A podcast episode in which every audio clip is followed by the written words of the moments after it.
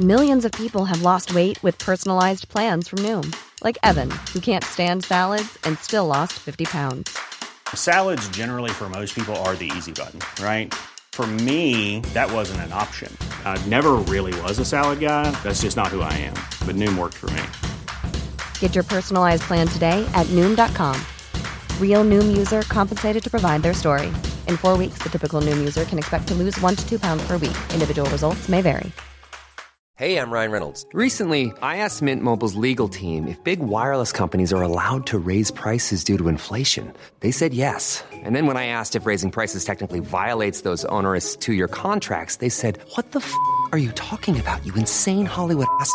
F- So to recap, we're cutting the price of Mint Unlimited from $30 a month to just $15 a month. Give it a try at mintmobile.com slash switch. $45 upfront for three months plus taxes and fees. Promo rate for new customers for limited time. Unlimited more than 40 gigabytes per month. Slows. Full terms at mintmobile.com. You're listening to the Hawksby and Jacobs Daily Podcast. This is Paul Hawksby. And Charlie Baker. And this is the H&J Daily with some of the best bits of this afternoon's show. We had some live racing for you from Royal Ascot and Yeah, uh, Rupert nice. Bell had a new toy that he kept mentioning, as you'll discover. Looking forward to seeing if he's still got it tomorrow, Paul. Yeah, indeed. Uh, comedian Milo McCabe, uh, also known as Troy Hawk on social media, you would have seen him. Very funny man. He was on good Guild. form. That's right, the Greeters Guild. Um, uh, Alan Cockram used to play for Brentford and Spurs. Also a manager back in the day in the Diadora League when they trialled kick-ins, which is what Arsene Wenger wants to bring back. And uh, Alan told us about his experiences. And Man versus Horse Yes. was finally won by Man only three times since the 80s the when it chess round. started. That's right, Ricky Lightfoot. A firefighter and uh, trial runner, uh, trail runner, should I say? He could be a trail- trial runner. trial runner. Uh, he joined us as well. So here it all is. Seven minutes past one. Good afternoon, everyone. Good afternoon, Charlie. Good afternoon, Paul. That that man v horse thing, I know Yeah. he's covering it later on. That is just at running, is it? It's not at other events. Uh, well, it's Like, there's a it's not- spelling test. There's agility. Oh, is there? Is there? Yeah, and then there's a quiz. No wonder the man won. Yeah, You know, That's- because- no, it's pure running. Pure running, is it? Yeah, I look yeah. forward to that. So we'll find out more. Yeah, Yeah. There's two firefighters, two people who have been in the fire service with great achievements who will be chatting to us Yeah. today. Um, and one of them is the man who beat the horse in the race. and kick-ins. That does sound like you know they bring out all these vegan meats now. Yeah. kick-ins does sound like ch- vegan chicken, Do you think it doesn't does? it? Do you know what I mean? this is the new kick-in. Oh, okay, yeah, yeah. To, just to come along, you know, we're special offer on kick-ins. The new is it vegan? Yeah, Yeah, I, do you know what? I've gone with it, Paul. You have. It's bold. Enjoying your Oh, kicking. but look, I wouldn't know Hey, with Paul, it. you enjoying your kicking? Don't you mean chicken? well, Oh, I see. See is it kicking? I cannot believe it's not chicken. Exactly. Well, it isn't. It's kicking. This is oh. Charlie. It's a terrible ad What a campaign. start. It's a terrible What a ad campaign. start It to the afternoon. Really dragged us down on Real a big nightmare afternoon of- already. big afternoon of sport. Huge afternoon of sport. Yeah. Oh, anyway, um, among the things we'd like to get the listeners going on uh, is uh, the great thing about Mark Noble, of course, as we all know, is uh, he would clear up the away dressing room when he when they left the ground. Yeah.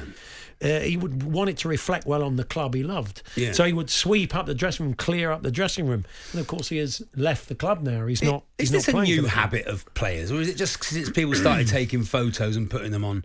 Did No, I it don't- I mean, always I? I, can't imagine in the think- seventies or eighties. No, I don't think it's always happened. No. You know, I think still there's a lot of teams that deliberately sort of smash the place up, yeah. like Yeah. some old rock band. John And they- Cambridge. You know, They liked it. Well, they, they like to. Uh, John John Beck. John- John Beck- Yeah, John- they liked John to. Beck's They Cambridge. like to leave it. I mean, I don't know if he did that. He might have insisted they repaint the place. I don't know why I brought him up, but someone was saying, you know, this Wim Hof thing, this whole Yeah. Mm. cold water deal with the cold situation. John Beck used to make him have cold showers before oh no, a you game. knew. it, did you head of his was- head of his time, Paul. hose them down. Oh, yeah. Wim Hof. One of the listeners once contacted us. He was at Glastonbury many years ago and went to buy an ice cream. And John Beck was. He said, "I'm helping a mate out." He said, "Aren't you?" He was a Cambridge fan. Aren't you John Beck? He said, oh, "I'm just helping a mate out. I get to watch the music." Yeah. What do you want? You want a flake in that? Yeah. So yeah, Put, put it in water before he put it in the vein. the unlikeliest thing that I mean, it's true in that guy's life. He can always turn around and say, "John Beck, the former infamous former Cambridge manager, once said to me." Do you want a flake in that, mate? Do you want some strawberry sauce on that? that.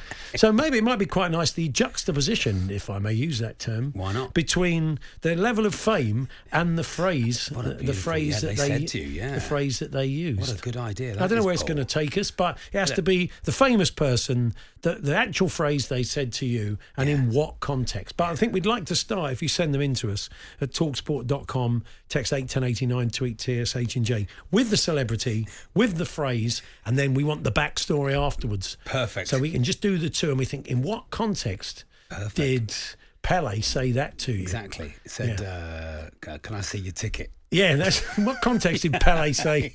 Can I have a look at your ticket, please? Anyway, let us know this afternoon. We've so we've got you to work. The reason I brought uh, I brought up Mark Noble Yeah. is that Ben Johnson, the fine West Ham uh, player, under twenty one player, has said that's his gig now. Oh, is it? Yeah, he feels like as one of the younger members of the team, he's quite happy to take that on. So And has he chosen to take that? yeah, it on, do looks like it. He look, he said uh, What this if he's is not playing, Paul? It's my well, you know, he works on the basis that he'll get games. He's a very good player. So Nobes has gone, but he's going to step up. So we just wondered about the roles uh, or the jobs that you inherited. Someone, Same someone broom? Do you think it'll be same broom? Do you think, do you think Nobes has a special broom? You He'll hand ta- it over to him. it with him? Ceremonial broom gold- handing yeah, over. like, like Trigger. That's it.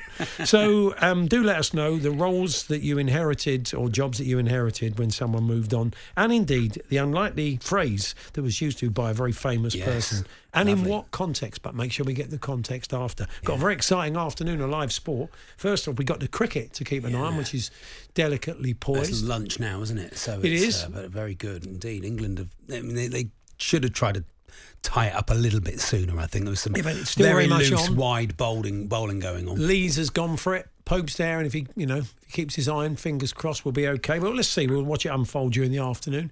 We've got three live races from uh, Royal Ascot. It's going to be very hot this week, as we all know. yes, a bit of a heat wave, which is one of the reasons, apart from Vincent Kompany getting the Burnley job and a number of players moving on, that the weatherman John Ketley will be joining us Ah, fantastic. today to tell you how to cope. I mean, if you're going to Ascot later this week, and you're wearing the full regalia. It's hot, isn't it? Oh, very hot, Got a very sort of heavy wool suit with a waistcoat and the tie and the collar- Ladies' Day, there'll top be some hat. fake tan dribbling down There will be, legs. But, that's right. Yeah, they'll Be all sorts, Won't won't be it, Paul? great. So, um, yes, we will be chatting to John a little bit later on. The Hawksby and Jacobs Daily Podcast. Kick-ins are in the news today. Arsene Wenger has been very keen, he's been banging on about this for ages. They're going to trial them. Not for the first time uh, in this country. Okay. Should we get chosen as the guinea pigs? It's normally the Dutch second division that always seems to cop it for some reason. They must hate it being the kind of lab rats Yeah, of world yeah, football. yeah. But anyway, they tried it in the Diadora League back in the 90s, mid 90s. And uh, it wasn't very popular. I was reading a kind of uh, load of fans talking about it. If you remember it, if you remember the kick-ins from that era, you supported the team, do let us know this afternoon what your experience of it was. Talksport.com, text 81089, tweet TSH and J. One former uh, manager in that league was so incensed, he threatened to substitute or sack any player who took one. They went the whole season without doing it. It's former Spurs and Brentford player uh, Alan Cockram. Good afternoon, Alan. Hey, Alan. Good afternoon, Paul and Charlie. How are you? Yeah, Great, very yeah, well, we're good. Alan, thank we're good, you. Alan. Appreciate you joining us to uh, relive those the, the glorious kick-in years. Why were you Why were you so against them? Oh, very simple. I was brought up at Tottenham for 10 years, so it was almost illegal to play high, long balls. Um, I think, well, first of all, can I say thank you for dragging me back into this dystopian nightmare? um, now, I, I, I thought I'd had enough therapy to get over the kicking, but now my uh, my Twitter account lit up last night, and here I am on on uh, Talk Sport. Yeah, So yeah, it was it was a principal thing. Also, I was running the St Albans Academy at the time, and I, it was my first year. Could you believe it? As, as manager, and I had to stand up against the whole of the Diadora League, so sort of 90, 100 managers, and decided not to do it. And you're fired if you do it, as I said to my players. Um, so it was a matter of principle, yeah, real principle, because we'd come out of the abyss of 80s football and we were slowly starting to see the ball played on the deck. And all of a sudden, it was uh, a comedy hour of games. So it was the co- you would have laughed. It was it was a great comedy factor. Hmm. But as far as playing football was concerned, it was oh, it was the worst thing I've ever seen. I was reading some quotes from one of your players at the time, and Andy Polston, who was uh, saying that um, yeah we didn't do it, um, and actually quite a lot of teams that we played against took against us because we weren't prepared to do it. They weren't happy that we weren't using kickings. It's a bit strange, isn't it? Yeah, I mean, I thought I suppose I was the youngest manager at the time. I was, I think, I was 29, and and they saw that as well. If we're all doing it, why aren't you doing it? I Hmm. mean, it's like anything, isn't it? You know, someone's got to make a stand somewhere along the line. Um, I couldn't see any advantage to it because imagine this, guys. It was a kick in from anywhere on the pitch and no offsides. Right. Yeah. So you can imagine, we even had left backs going to right back, right back going to left back to uh, take the kickings. So, and everyone poled in the keep on the keeper. So it was a it was a sizes sport. It was like basketball. Might as well had the NBA playing uh, Yeah. with it. It's odd So that Arsene Wenger's so keen, Alan, isn't it? Because you know he's not a long ball merchant, and I think the rule will be that it's only in the opposition half you can have the kick in. But there will be, you know, for every side that plays it short and keeps the ball moving, because I think it's about keeping the ball in play. And he's maybe got this image that everybody will become, uh, you know, quite tippy tappy and keep it on the ground and treat the kick uh, with respect. But there will be sides that just load the box and lump it in there, which is probably not what he wants. Exactly. But the also I must point out about keeping the ball in play. It's the opposite because you would have managers with their wingers getting them to kick it off the defender's legs rather than taking Mm. people on. And it was an advantage to have a throw in rather than a corner. So I calculated, I timed one game that we played in sunny Grays one dismal January afternoon. the ball was in play for 20 minutes. Wow, we. Wow. So I mean, like, hopefully Um, the trials will benefit, the, the trials Yeah. will ultimately show this. I mean, he's very, very keen on it. So it sounds like it's going to take an awful lot for him to be put off. Maybe But- maybe he thinks because even keepers don't knock it long particularly anymore. You know, at all, at all levels of the Yeah. league. You know, maybe he's thinking that it will be sort of become a bit more play it out from the back style. But if you go down to, you know, Wrexham in the National League last year, basically bought Ben Tozer because he was a long throw merchant to just try and lob it in the box. So I think he would. I think Alan's absolutely right. People would just Yeah. start lobbing it in the box, and you get six foot nine strikers back again. Looking at your stats from that season, Alan, it didn't do you a great deal of damage. You were the highest scorers in the league uh, anyway by refusing to to take kick-ins. Yeah, I mean, we was playing some ama- we had some amazing players, uh, and we played some great football. And a lot of the managers, when we played them, to be fair, would adopt the uh, the, the ordinary rules, should I say, um, until we started beating them. And then the last ten minutes, they'd go, "All in, boys, get in the box, smash it up, smash it up." um, so, so it was kind of it was. Uh, I remember Al- Alan Turvey, God bless him, the Diadora chairman, running me round the pitch, saying I was out of order and this would be in the football league in two years' time. And I said, "There's no way this could ever be." And also, what we've got to think about, guys, also is the head injuries. Yeah. Um, so if Mhm. you're course, lumping yeah. balls Yeah. up in the air to the keeper and six foot ten players, you've got to think about all the injuries that that, that can take place from that. I think, yeah, I think Arsene maybe is judging the world on his own sort of aesthetic standards and, and what he expects from footballers, but maybe Yeah. in reality, well, look, we'll see what happens. A lot We of love for Alan. A lot of love for you on the text uh, board at the moment. Yeah. Lifelong supporter of St Albans City, Alan Cockram remains one of the most technically gifted players I've ever seen, an absolute legend and total entertainer. And everyone at the club supported his his decision not to do uh, kick-ins, which is very nice. Yeah, there's a, there's memory of that sort of era. Um, Alan Cockram's a legend at Brentford, says Brian from Bedford. My mum was in love with his long flowing locks. You still got those, Alan? Uh, no, they've gone for a more swept back Bros look now. Oh, not Ross. Um, oh, lovely. nice. Yeah, and, ju- and I couldn't have the long hair just in case the kicking comes back in again. Um, The hair would flick me in the eye. Now So- you, you've you've in Brentford you've established a, a football. A, a, Yeah, it's a beautiful story. this That is you've set up a football club, Brentford Penguins FC. Tell us a bit more about them. Yeah, uh, five years in October, we uh, will be celebrating our fifth fifth year anniversary. It's the best thing, guys, I've ever done in my life. Um, we started off with four kids, and now we have twenty seven.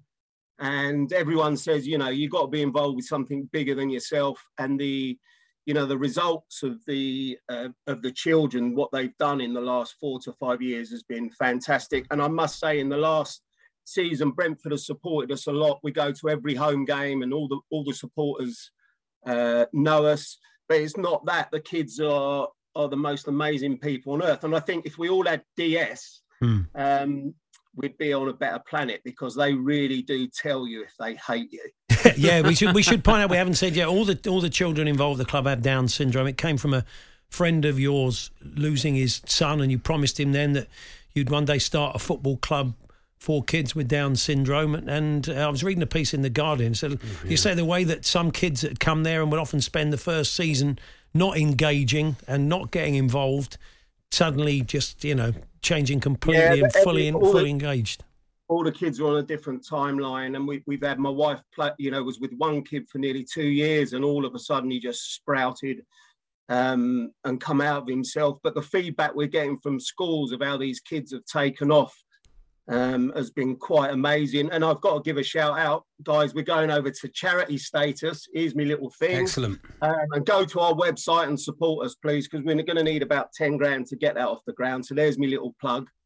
Um, but yeah, for, for all the pair, we've got two teams really, guys. The, the the kids are fantastic and I love them to pieces. But the parents is such a support me- mechanism for the parents as well. So yeah, we can only grow and get bigger and better, um, and that's thanks thanks to you guys as well for letting me speak about it. It's a pleasure. I, I read that into you as well, and Yeah. you seem um, a man full of empathy, Alan, and, and uh, full of all, all the right ways that football should be played and what football is best at doing. And uh, We play for Tottenham. yeah, you. Well, that was a shame. Other than that, you know, but uh, really, really, really interesting. And did you enjoy your flight in the Spitfire? Yeah, that was a, that was that was a lovely touch, wasn't it? That was a, a thank you. That was a thank you from the Guardian. I mean, Yeah. it was I was a bit. My nan always taught me to if you don't ask, you don't get. And I saw the other Guardian articles, and people were getting potted plants and Chinese dinners. Yeah. And I just said, all right, well, I want to fly in a Spitfire, and they they know. Um, and the beauty of it as well was a lot of the kids were there as well, and they they took them up in a plane next door to me. Oh, fantastic. So they were able to see uh, Flight Lieutenant RAF Flight Service Cockram flying his Spitfire. So- well, keep up the good work uh, uh, over at Brentford Penguins. Good to talk to you, Alan. All the best. I'm sure you're going to get get a lot more people want to know about your kicking experience over the next couple of months. But all the best. Good to talk to you. Love you guys. Appreciate it. The Hawksby and Jacobs Daily Podcast. Now we've got live racing from uh, Royal Ascot for you this afternoon, and uh, we, we now turn to man versus horse. that great. won't be obviously going on, I wouldn't think. why not? Something would have gone badly wrong if it does, at, uh, especially on those sprints. Um, but no, um, for the third time ever in the race uh, between man versus horse, the man has won. 37 year old firefighter from uh, Dearham in Cumbria, Ricky Lightfoot. I believe Ricky joins us now. Good afternoon, Ricky. Hey, Ricky. Yeah, thanks for having us. Oh, pleasure. worries. yeah, well, congratulations. Yeah, the third time ever. Uh, it's, it's the first time since 2007. Now, um, kind of tell us the format. We know it's a 22 mile uh, trail. Um, so, how does it work? You know, I mean, you know, the horse isn't alongside you, nip and tuck. How does it work? Yeah, so so the the the, co- the mass field starts off first, those on foot, foot, and then the horses start about 15 minutes behind. So this is just because the some of the trails are quite narrow and there's a lot of single track and stuff. Uh, the horses don't actually follow the the exact same route as the runners either. Right. They take slightly different detours, obviously, because there's there's fences to cross and gates to go through, and and one thing and another. So yeah, but they do come onto the the same trail quite a lot, and um, we you know runner does cross path with horse quite quite a lot on throughout the route. And it's not just one man, you versus one horse, is it? Are there there's runners, a number of runners and a number of horses? Yeah, so there's, there's a real there's relay teams involved in that as well, and um, yeah, I think I think the there was about 45 horses started, and there was about maybe six or seven hundred competitors, and that Wow. included the relay teams. Mm. I mean, obviously, as it's only been done three times since the 80s, the expectation was you wouldn't beat it. Or did you quite fancy your chances going in? I don't know. I was I sort of I, I, said, I said to my partner, I said I was quietly quietly confident of beating the horse, but you know, um, yeah, I, I thought I wasn't sure at all because I just arrived back off holiday off a delayed flight at four thirty that morning, so I Oh. hadn't slept the night before, and I tur- I turned up to the race pretty well late, and I was absolutely shattered, and I, I thought, well, I'm here, I'll just give it a go and see what happens, and it turned out all right in the end. Yeah. Amazing. And did the horse look embarrassed at the end, or You didn't say it. You must have been Say tempted. It would have been yeah. You must have been don't know tempted to say why the long face, but I'm sure you. I'm sure. Yeah. I'm sure you didn't do that. uh, that that joke's been cracked quite a Oh, yeah. Okay. We're, we're, don't No, expect originality from don't, us. Don't shout them out, tick them off. Yeah. Um, and so, what sort? Of, did you do any special training, or are you are you a trail runner? Is that is that your weekends? Yeah, so I'm, I'm I'm pretty much used to running on that sort of terrain, Hmm. um, you know, for the over the last twenty years. So yeah, it was a it was a great race to be part of. And what I mean, what about the? I I almost went then, which I didn't intend to do. What about? I mean, what made you feel that you could beat the horse? You obviously watched footage of the race before and knew what the, the format was like. But what what what made you so confident, considering it hadn't been done that often? I don't, I don't know. Actually, maybe it was just me being naive because I've, I've since since I've got home because I like obviously everybody's sort of made a big deal of beating the horse, which I, I mm. understand is you know it's only been this is the third time it's only been beat, but I look back over the, some of the old results and seeing the people who have ran it in the past, and there's been some really good competitors. Um, but I guess it I guess it depends on a lot of things so as well. I mean, the quality of the horses turning up, the quality of the runner, the terrain, the weather. Obviously, the weather has a big effect on the horses competing. Um, so there's a there's a lot there's a big mix of things what to add into the equation, and I guess this year it was just just the right mix for a um, a, a person to win. Yeah. And what what, what the prize money? So How much do you get for it? Yeah, so it, it rolls over every year. It's not won um, by five hundred pounds. So I picked up three thousand five hundred this year. Great, great news. Oh, very good. stuff. A lot of hay. That is that, A lot yeah, that horse. Uh, horse has missed out on a lot And what of a apples. brilliant story you've got for the rest of Yeah, your life. that's right. You know, when you're a little old man, I'll beat a horse once. Yeah, I'll beat a horse in a race. Don't oh, believe. shut up, Gran- Grandad. Granddad's gone all funny again. Granddad, is Granddad all right? Nan, what's happened to Granddad?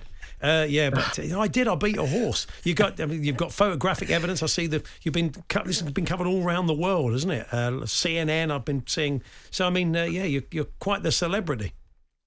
Yeah, I mean it's been it's been pretty mental to be honest. And I was back in work on Sunday and yesterday on days, and I'm on nights tonight. But then these last two days, there's been like the people from all over the world, and you know I've just done an interview with somebody from Spain, and last night it was Canada, somebody from Canada, and um, I just to be honest, I didn't realise how how big it, it was going to be by beating the horse. Yeah. And your fellow firefighters, they've been they've been a bit of banter flying about when you went to work. Was there?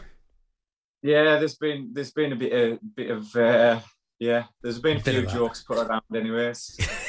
Give me a cube of sugar if you do good Yeah, work. do you fancy that. racing any other animals at all? Are you sort of looking at cats and stuff now, thinking, Man I reckon versus- that- man versus cat, cat. be tough. But can you Cat imagine? would easy win that. But the cat would just not stick. I mean, you know, you cat need- would easy You, win I, that, I mean, obviously the horse is not running wild in this case. It has somebody on board guiding How, it. how long do you think? How far can a cat run? A long way, I reckon. Look, Charlie, don't worry about that. And the and the cat could be racing a mouse. Yeah. This is a brilliant Yeah. racing series. What a brilliant racing series this is. It's like the old lady who swallowed a fly. It, is, it it very much is. Look, we won't bore you anymore. I, I, I, Sorry, I've taken Charlie's it down driving us the wrong way, Ricky. I Con- apologise. Congratulations, Ricky. Thanks uh, for joining us. Appreciate it.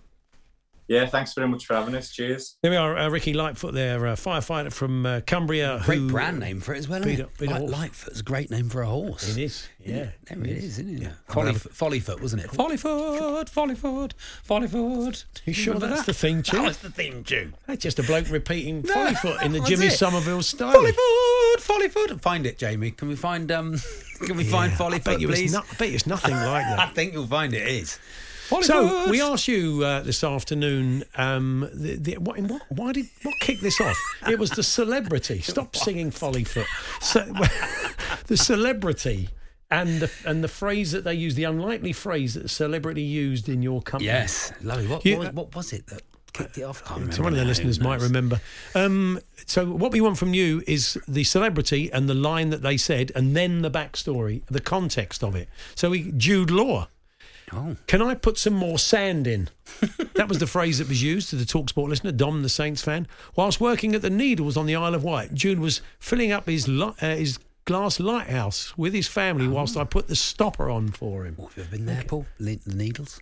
No, no, I've been to the Oh, island. I've oh, not. I've not lovely. been the Needles, Needles. that's lovely, yeah. No, no, Great, no. great stuff. Thank you, Dom. That's perfect. So uh, Perfect one. Uh, Na- uh, do you want Nathan Delfouneso? yeah, Do you want some Fruit Pastilles?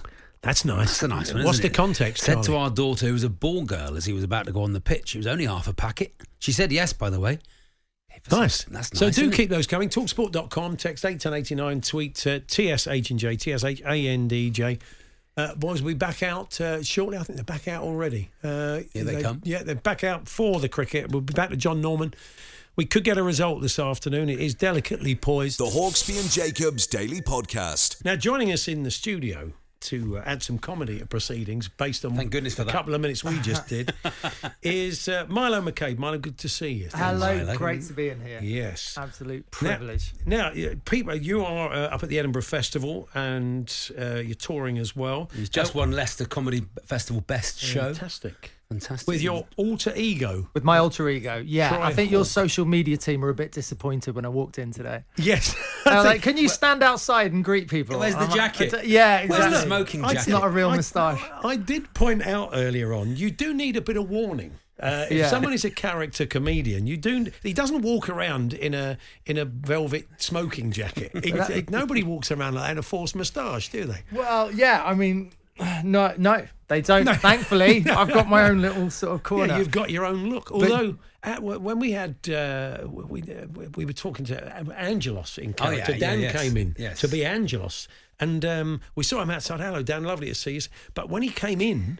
He, had, he couldn't just sit there in his street clothes and be Angelos. Yeah, same, He had, like- to, he had to wear the gear. Unless you're wearing the gear, you can't be Troy. It's like if you wanted me, if you wanted me to do that, yeah, I'd have Yeah. had to have come in with the gear and everything, and it would have been interesting. But I just think I feel I'd feel for the interviewers because it's a bit of a Yeah. tricky proposition. It is. You have to suspend an enormous amount of disbelief.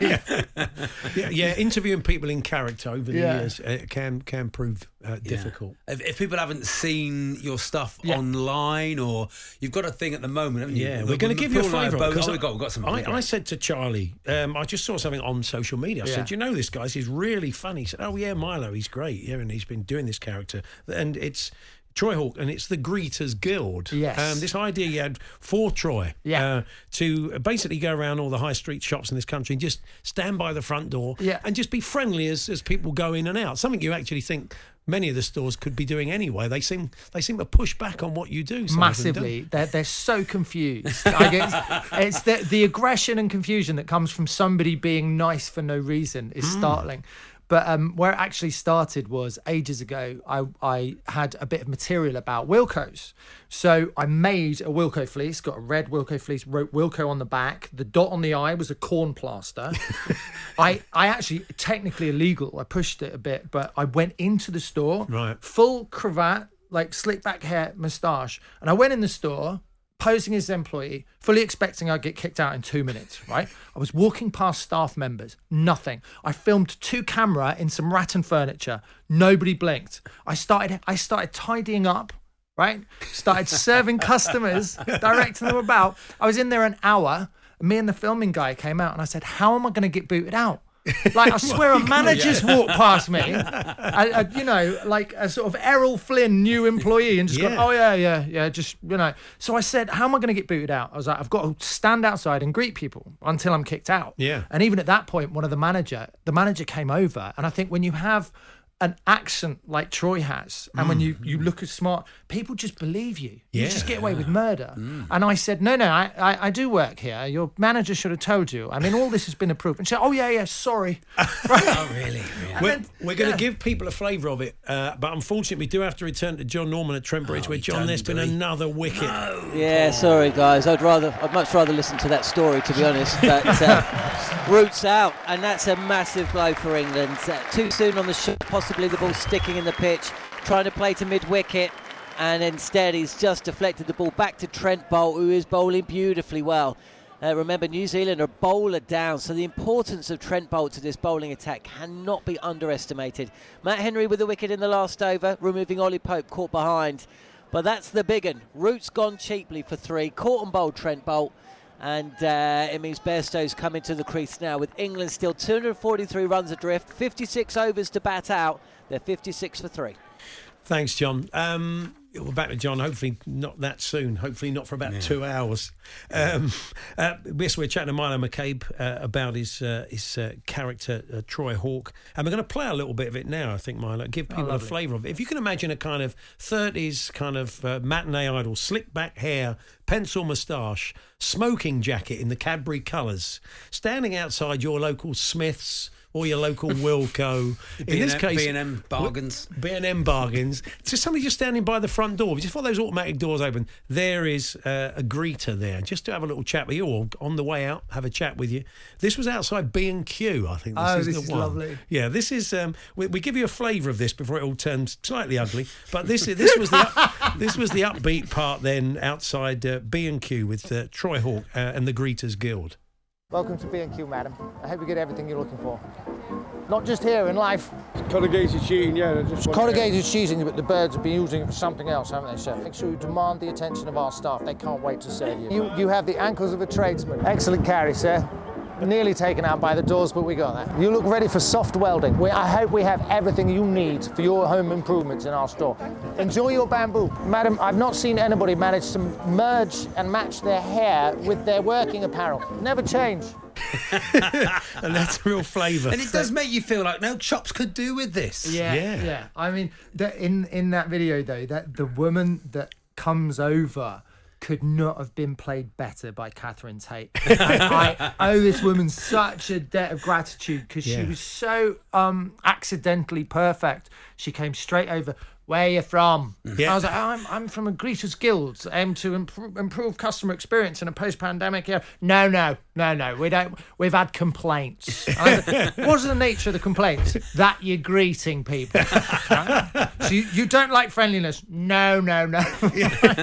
I'm off brand. I'm Yeah, off brand. yeah, like yeah. so, this this woman, and this might be a bit of a generalization, but kind of uh, accidentally confirmed a lot of people's perception of B&Q's customer service. Yeah. But what was interesting is it went pretty big on social media, and B&Q kind of missed an opportunity to reply or address it in some way. Um, you know, because they got at it a million times. When I did B&M, they were very clever. Hmm. Um, so B&M, I did the video. Obviously, none of these people know I'm showing up. It's not a PR thing. They, No. they, but once it's happened, yeah, Yeah. what, yeah. What happens to Troy when he's being when he's being booked? Oh no, that? that's it. I'm not gonna. I'm not gonna do that because Oh, if. I'm booked by, a, it takes all the the Yeah. fun and joy Yeah, out sure. of it completely. because they'll so- say, yeah, you, you you can't say that, but you can say that. Uh, and yeah, I'm not. I'm not. I'm not up for that at all. But but B and M rolled with the joke, and I said, "Can you have a word with B and Q?" Yeah. And B and M, to their credit, said, "Listen, our ampersand brethren, right?" Which is a line I wish I'd written. Yeah, yeah, yeah. You need to check out the updated version of the Gilders Greet. Uh, the Greeters Guild pamphlet, and I was just like, "That's how you do it." Well Yeah. done, Great, and then they got it? a load of likes. I mean, it's stuff. fantastic for you because you know, lots of comics are very, very funny. Yeah. And travel around the country all the time, making lots of big rooms Yeah. of people laugh. As you in know. some ways, anonymously. Yeah. You know, and and, and then and then it, to find the thing that might just poke you out a little bit and and and give you a bit of a, a, a profile so Yeah. more people come and watch you. It's brilliant for you, Milo. Yeah, that is it. It's tour dates, really. It's ticket sales and, and getting yeah. more people along. It's a massive adrenaline mm. dump. Like, like Yeah. m- you know, immediately before it, I, d- I do. It's not like gigs. It's worse than that. My whole body is like, find a way to get out of this. Find. A, it's. I literally have to text the cameraman. Go right. See you in an hour. I have to force myself into the shower, draw on my moustache, and then I'm like, right, this is happening. I can't But- get out. but of you now. can- and it's fine when it Yeah. starts. Yeah. But it's just before it, just before I walk up to this place and non-consensually work there. But you can handle yourself a bit 'cause I know you do boxing as well, don't you? I well, the reason I do boxing is because I got battered when I was 11, Right. right? And so for a long part of my teenage years and into my early 20s, I have uh, had an over-adrenal response to any perceived physical threat. Right. So even being out in a nightclub or something, if I even had the inkling that there was going to be trouble, my whole body would go into like PTSD shutdown. So I thought the best thing to do to try and get hold of this is to go to a boxing club. So I started going to a boxing club, and I I basically became a very committed hobbyist. Wow. Uh, it's kind of similar to comedy in a way, in the, in that you're always correcting bad habits. It's learning to be relaxed. Obviously, it's all down to you. There's a lot of mentality and stuff. Um, but I, I did get a bit overconfident this year. Uh, I'd been training a lot, and I got in touch with uh, a white collar promoter. Yeah. And I said I would like a fight, and they said, "Great, we'll do an exhibition." And I said, "No, this is proper midlife crisis stuff. I I want to have an actual fight." And they're like, "Are you sure?" And I'm like, "Yeah." And so I started training really hard, and that was great. And and I was very nervous. I was listening to Tony Bellew's audiobook while I was Um, jogging, yeah. trying to get in the get Mm. in the zone. I got to this nightclub in Liverpool, and it was a cage. Well, and, dear. And, and my my stomach went. My when I looked at how scared my friends were for me. Yeah. I mean, you know, and and and I'll be honest with you, uh, the adrenaline dump was insane. Yeah. I've never had anything like it. And as soon as I got in the cage, all of my training technique went out the window. If it were a comedy gig, Yeah. right, I screamed at the crowd for four minutes, nearly won them over, and then got booed off. so essentially, windmill swimming, Wow. but nearly caught the guy. The Troy, sec- Troy sorry. the gentleman boxer would be Yeah. some Perfect, character, isn't wouldn't he? Yeah, Yeah. just trash that's talking, taking on people trash from the talking audience. Tyson Yeah. Fury. But yeah. I got, I got folded. Like, you know, Amir Khan, Canelo Al- Alvarez. Yeah. That's exactly how one got of those. Oh. Properly. There we Mike, are. sadly, we're out of time. It's been lovely to see you. People can Oh, catch you on tour. pleasure. Sigmund Troyd. Uh, Yes. you are touring your show, and you're all around the country still at the moment, aren't you? Yes, I am. I'm in uh, Sheffield on Thursday at the wonderful Lead Mill Yep. uh, venue.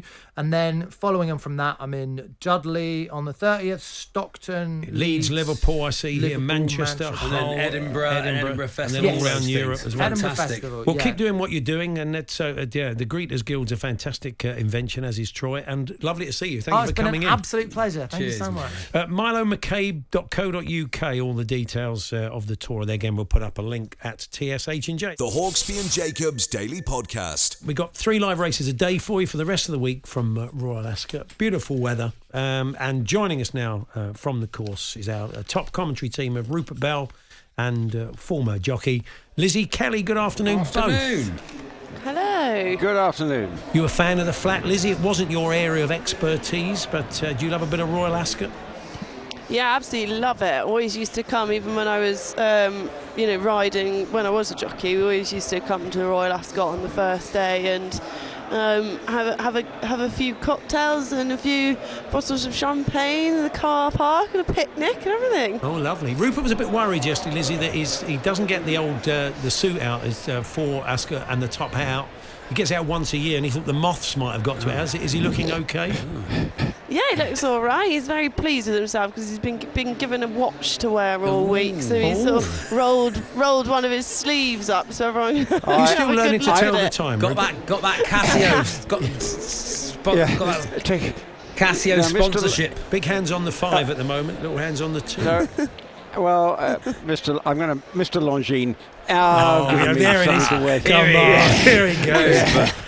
yeah. No, and I, I'm going around like Rodin the Thinker with my w- watch out, you know, just saying you've got to see it. He's the only one know. with his sleeves rolled up. He's like some Yeah. 80s. You can see the striped lining of his suit. Does anyone want to know yeah, the time? Tom Cruise Like Christmas Day when you get a new watch. Anyone want to know the time? yeah. Mr. Longine, Well, I- indeed. The, the only trouble, the only trouble is I've got to give it back tonight. Uh, well, not if I you keep for the- mentioning who it is, you might get it for Well- another week. We know your game, Rupert. It's Well, called doing an Alan Brazil.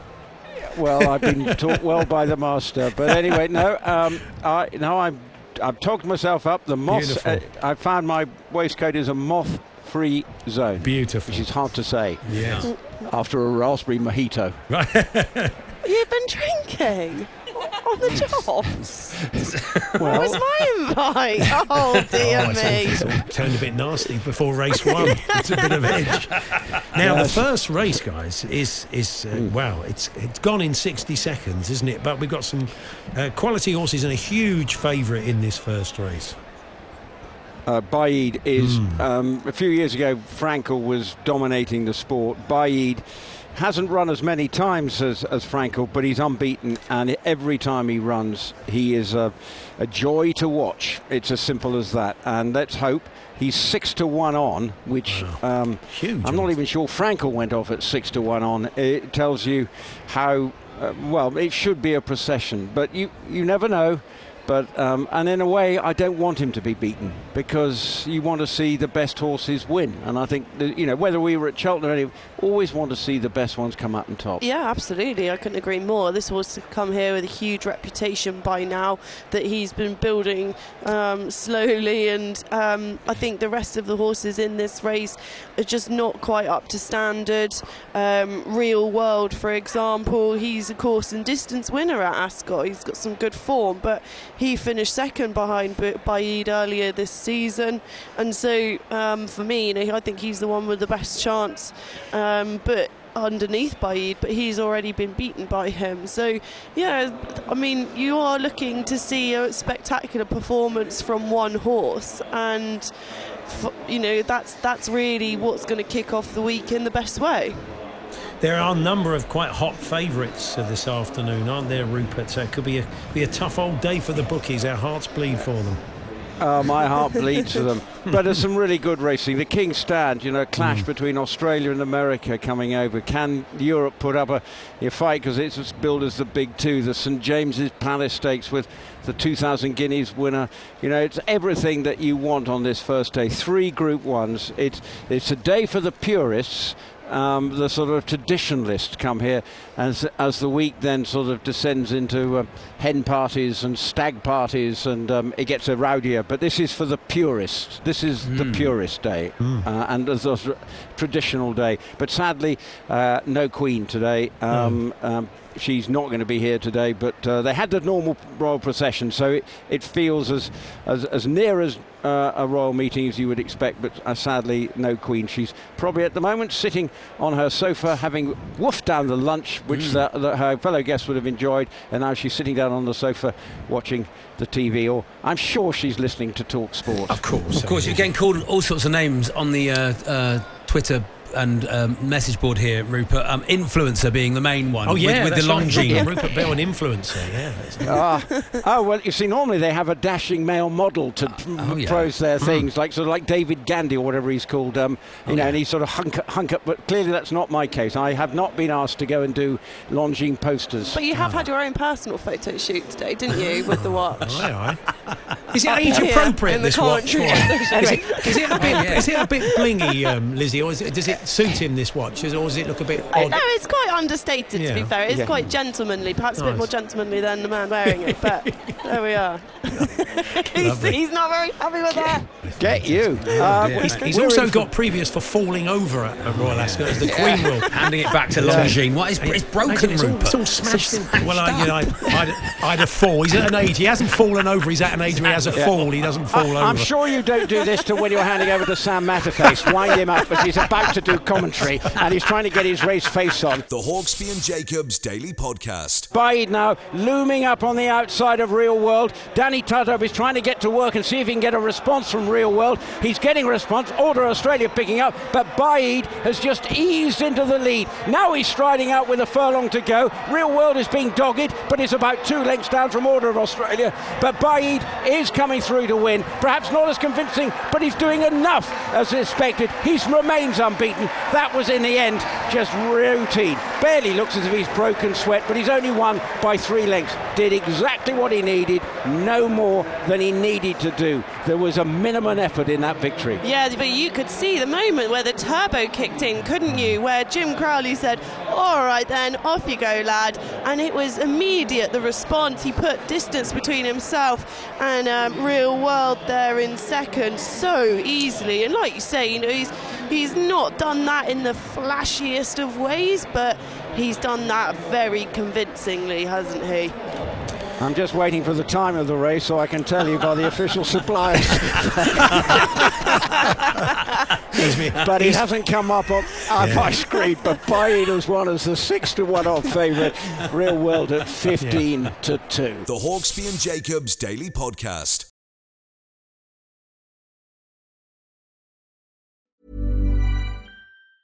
Many of us have those stubborn pounds that seem impossible to lose, no matter how good we eat or how hard we work out. My solution is PlushCare. PlushCare is a leading telehealth provider with doctors who are there for you day and night to partner with you in your weight loss journey. They can prescribe FDA-approved weight loss medications like Wegovy and Zepbound for those who qualify. Plus, they accept most insurance plans.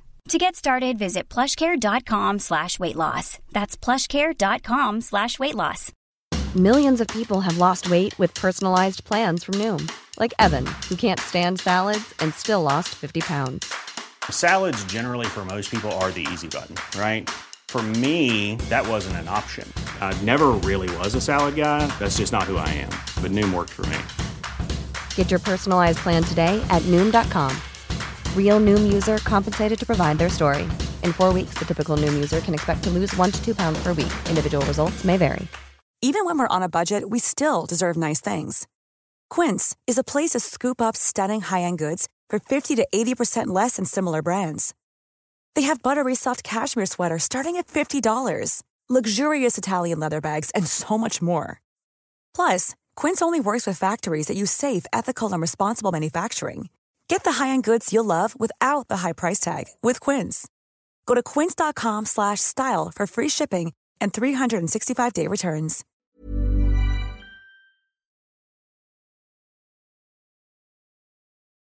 The Hawksby and Jacobs Daily Podcast. We asked you earlier on, and we cannot remember why, when a, a, kind of random line from a celebrity that sticks in your head. And you did tell us. So, for example, Henrik Larsson, sweet or salty, Nico brought us earlier on. Yes. This was because uh, I, he met, uh, uh, met Henrik Larsson. I take he's a Celtic fan, said nice things to him. And Henrik kindly said, uh, I'll buy you some, that's very nice of you, I'll buy you some popcorn. Oh. Which is why he said sweet or salty. So you're just giving us the celebrity, um, Yes. the phrase they came up with and uh, and then from that, basically, we get the backstory. Uh, the best one you love, uh, you love the one from Stephen. I Bolton, did Stephen? Bolton, which was uh, Tom Baker. Tom Baker. And he said, uh, Do you sell Dunlop Green Flash in a 12?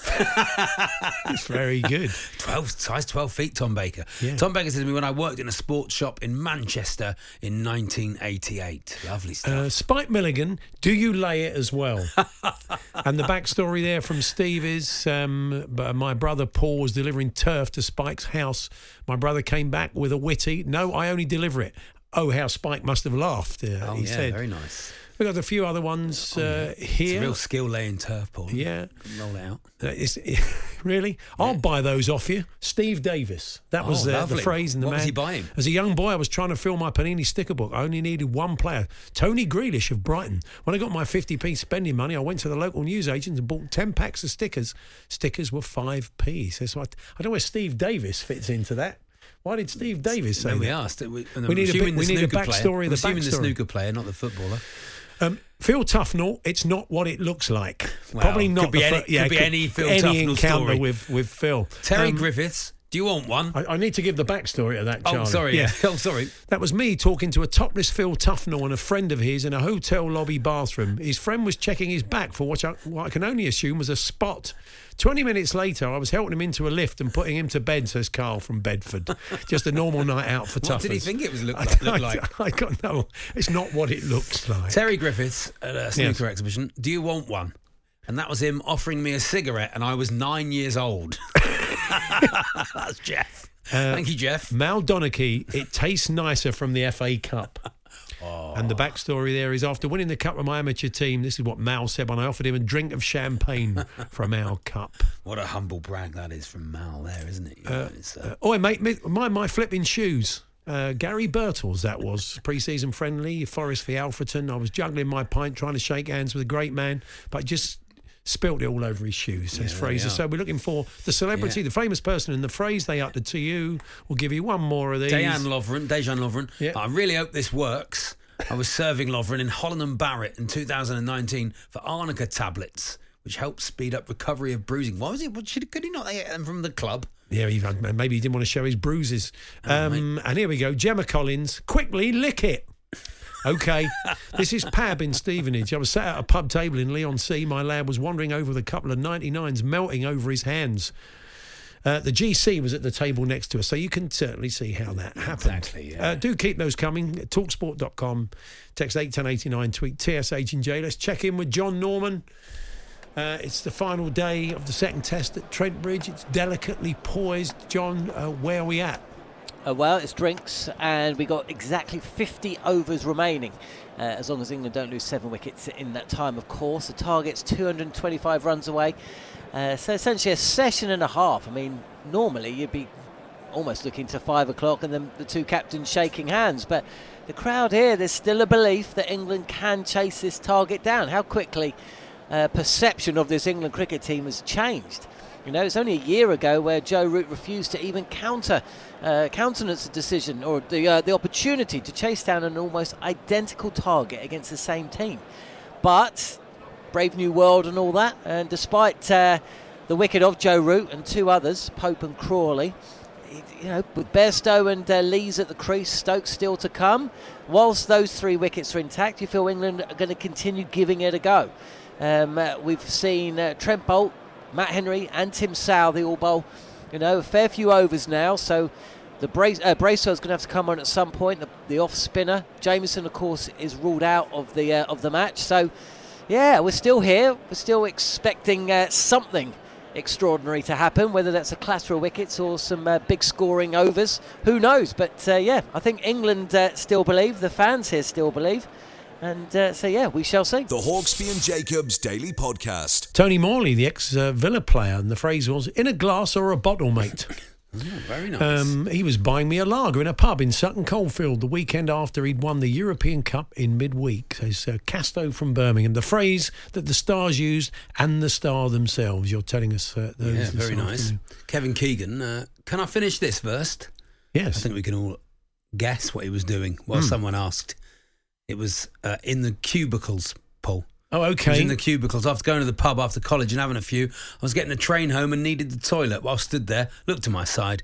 It was Kevin Keegan when he was England manager. I Hmm. Flanked said- at the latrines. I said exactly. You've got it. It was a long, long time. Can I have your autograph? To which he replied, "Can I finish this first? Hmm. in a joking way. I waited outside, got me pen and book out of the bag, dropped the bag with all its contents. Kevin, me pick it up and sign me book. Great guy. There we are.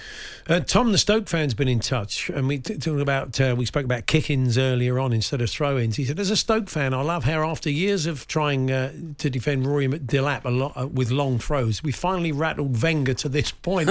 he wants to outlaw the throw after all those years of playing Stoke. get you probably back. Probably got a point there. Getting back at Bolton and Stoke. The Hawksbee and Jacobs Daily Podcast. We head back to Royal Ascot Ah, for uh, our final race uh, of the show this afternoon. The big one, the 340. Uh, and uh, Rupert Bell and Lizzie Kelly will bring us commentary uh, very shortly of the King's Stand Stake. Good afternoon again. Good afternoon. Nice. A bit of Very excitement, low-key. bit of excitement around this one. What is the atmosphere like today? If there was a feeling that now everybody back in Royal Ascot in numbers, it would be, it would be a great atmosphere. Has it been that today? I think it's been rather, it's just been rather relaxed because it's not going to be the biggest crowd of the week, but it's, um, as I say, it's much more of a traditional crowd because look, it's Tuesday. This is a five-day festival, Yeah. and you know people may be gearing up for a weekend. You know, it's a marathon, not a sprint. So this is very much the traditional Royal Ascot crowd will be in the Royal Enclosure. You know, it's sort of like they, they would say, over my dead body would I go on the Friday or Saturday. Do you see what I mean? You know, because we've always gone Tuesday, we will always go Tuesday. Th- There's a bit of that, and Lizzie and her fellow jockeys would always be here on a Tuesday because um, they just were, and they would party on. Well, yeah, and also with jockeys, of course, you know, Saturdays tend to be a bit more racing or whatever. Hmm. So, Well, you could have been at Stratford this afternoon. They're racing at Stratford, so that might have precluded you when you were back in your. Yeah, very much so. Yeah, I could have done. Is there ever a bit of a, a thing between flat jockeys and jump jockeys, or not? I say you all get on. When you, as- say, when you say a thing, Paul, I just, I just wondered if they, there's a bit of, a bit of needle, a bit of edge. crossing the streams. Is that what coming you mean? down here, Yeah. looking down your nose at us because there's no fences. I mean, you know, call that call that riding. Anybody can do that. It wouldn't go in a straight line with nothing in front of them, Well, I don't know if people thought it, but it wasn't said. Should we leave it at that? which seems to suggest it prob- possibly Yeah, was. wow. So, so what do you say to Frankie Dettori? You know, age 51 and he's still doing it. Yeah, try the Grand National, mate. Oh, yeah, there it is. That was the line was ready. Yeah, you had that far too quickly up your sleeve not to have said it a million, a million times before. Did you ever do any flat racing at all? Uh, Lizzie? No, I didn't. No, so my parents trained jump horses. Right, so okay. um, yeah, I never. I, I worked for a few flat trainers over the Mm. years, sort of learn a little bit and um, get to grips with those younger horses. But yeah, no, I was always just uh, um, obsessed with jumps, really. And Nature Strip is going to be the last into the stalls, I think. With that one absentee. Mondamedge is out.